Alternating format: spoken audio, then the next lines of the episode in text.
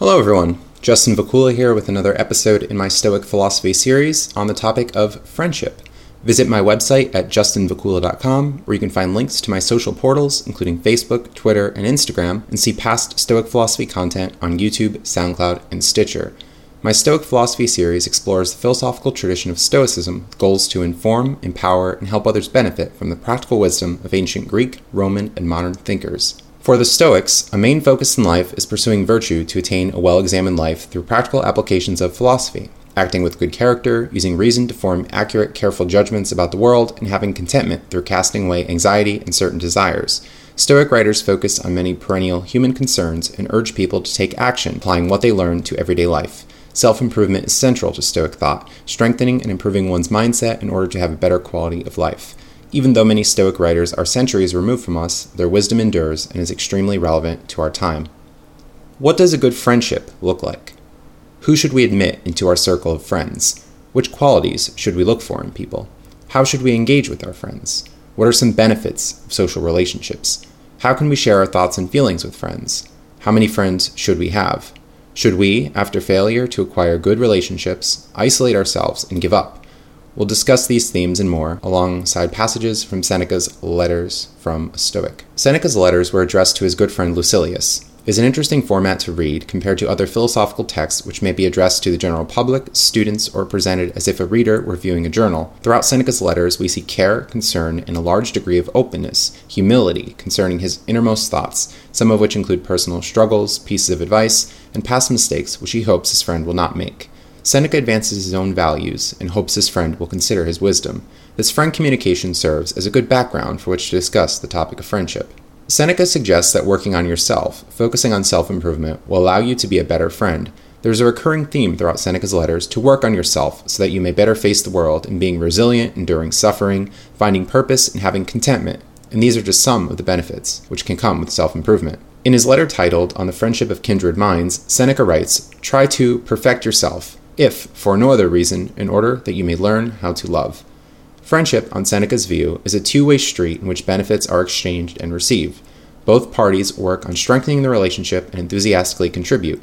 There should be personal growth in friendship for both parties, and the friendship, rather than just bringing about brief periods of pleasure or joy, should endure. Both parties should maintain a sense of joy, not a baseless, fleeting pleasure, but rather something more substantive and beneficial. There's an intellectual and emotional connection as well, something Seneca refers to as two people being of one mind.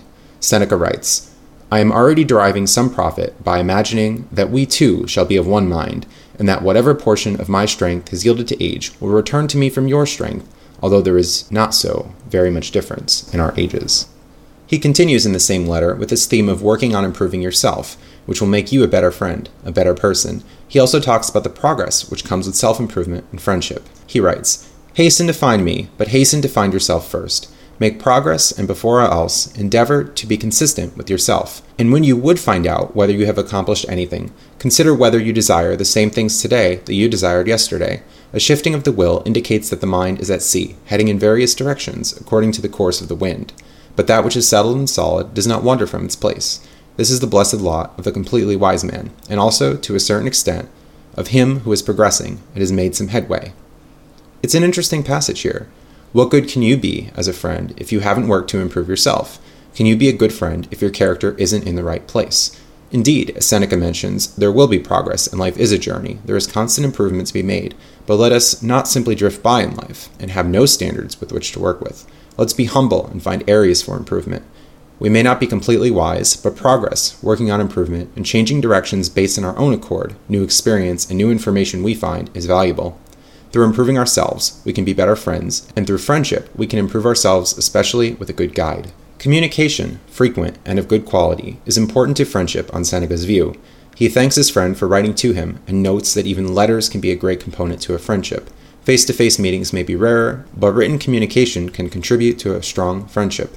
Seneca writes in his letter titled On the Proper Style for a Philosopher's Discourse, "I thank you for writing me so often, for you are revealing your real self to me in the only way you can. I never receive a letter from you without being in your company forthwith. If the pictures of our absent friends are pleasing to us, though they only refresh the memory and lighten our longing by a solace that is unreal and unsubstantial, how much more pleasant is a letter, which brings us real traces, real evidences of an absent friend.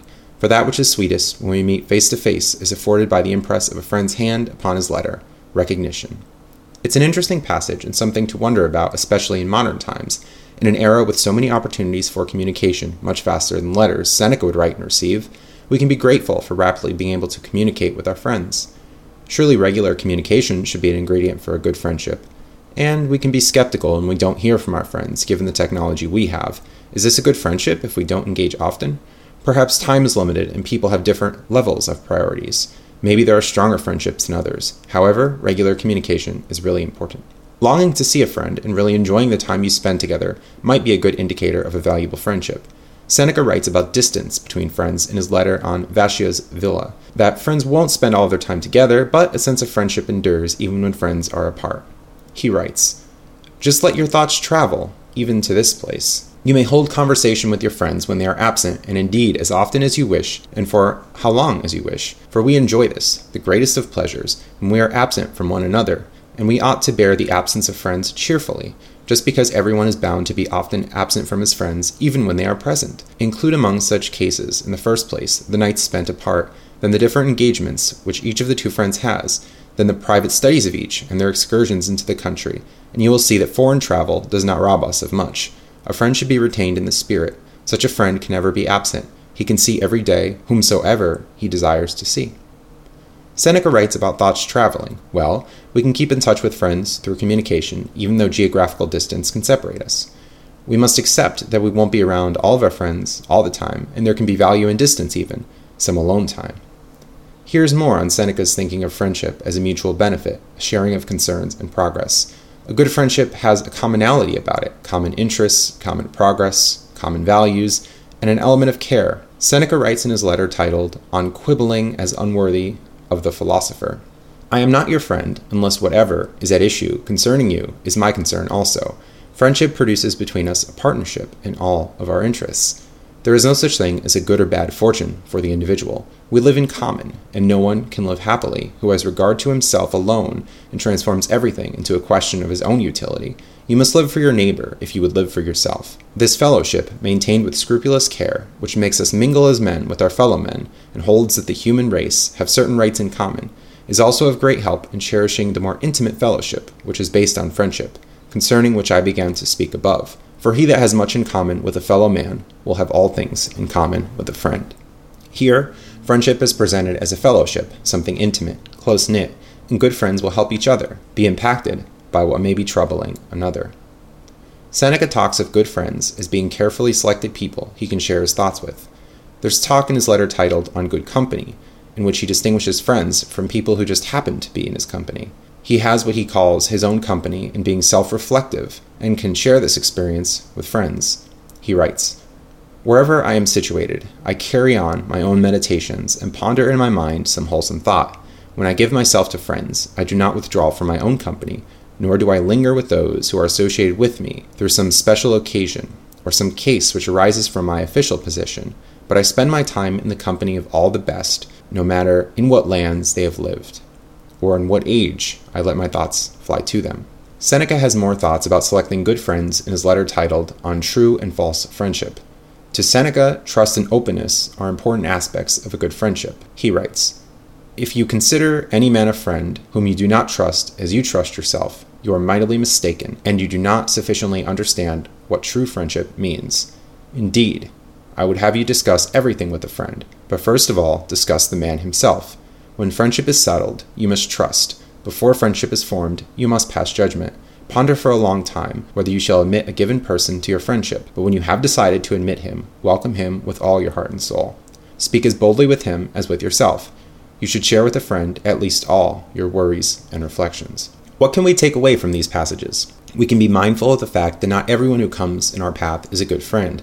Let's not assume that, or even prefer that, for we can be more selective in who we confide in, how we choose to spend our time, and with whom we spend our time. We owe it to ourselves to select good friends rather than settling for subpar relationships.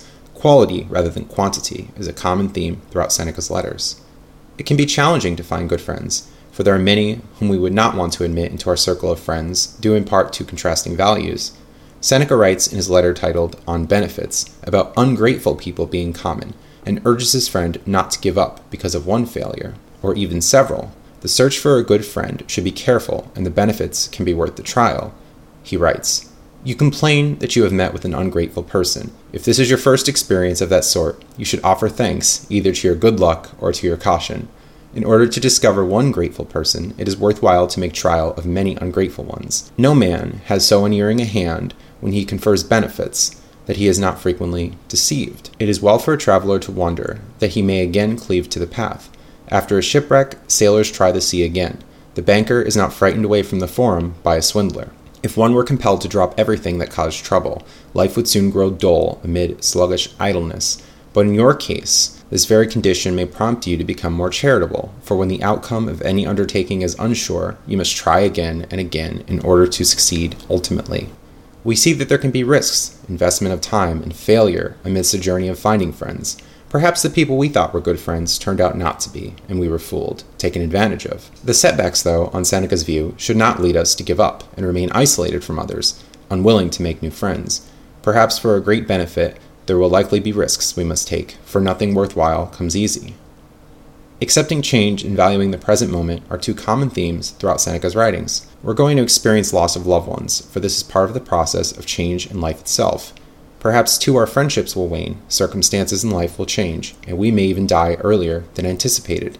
We can be motivated to use the short time we have in this life to spend time with our friends and live a fulfilled life rather than squandering our time, missing opportunities, and simply letting time pass us by. Seneca writes in his letter titled On Grief for Lost Friends about this element of chance, fortune as he calls it, and how fragile life can be. "Fortune has taken away, but fortune has given. Let us greedily enjoy our friends, because we do not know how long this privilege will be ours. Let us think how often we shall leave them when we go upon distant journeys, and how often we shall fail to see them when we tarry together in the same place. We shall thus understand that we have lost too much of their time when they were alive." Here's more from Seneca in the same letter about reflecting on the fact that not only will our friends die, but we will die as well. Accepting and being mindful of this can help us value the present and engage with our friends. He writes, "Let us continually think as much about our own mortality as about that of all those we love. In former days, I ought to have said, 'My friend Serenius is younger than I.' But what does this matter? He would naturally die after me, but he may precede me. It was just because I did not do this that I was unprepared when fortune dealt me the sudden blow. Now is the time for you to reflect not only that all things are mortal, but also that their mortality is subject to no fixed law. Whatever can happen at any time can happen today." Take action, Seneca says. Let's not take things for granted and assume that we will live long lives, outlast our friends, and have opportunities to make the most of our friendships. We can anticipate hardships as well and act before they come. Perhaps you can look back in life and recognize missed opportunities. Maybe you can take steps today to engage in your relationships with others. Seneca reflects on recovering from illness and credits his friends for a more speedy recovery. He writes in his letter titled On the Healing Power of the Mind, "I used to be comforted by their cheering words, by the hours they spent at my bedside, and by their conversation. Nothing, my excellent Lucilius, refreshes and aids a sick man so much as the affection of his friends. Nothing so steals away the expectation and fear of death." Perhaps we can be grateful for our friends helping us through difficult times, providing motivation, and offering companionship. We too can reach out to our friends, not only in their time of need, but on a regular basis to offer these benefits. Thanks for listening, and stay tuned for more content. Visit my website at justin vacula dot com, where you can find links to my social portals, including Facebook, Twitter, and Instagram, and see past Stoic Philosophy content on YouTube, SoundCloud, and Stitcher. Consider donating if you support my work and would like to see more, for this takes time, money, and effort to produce content. Have a great day.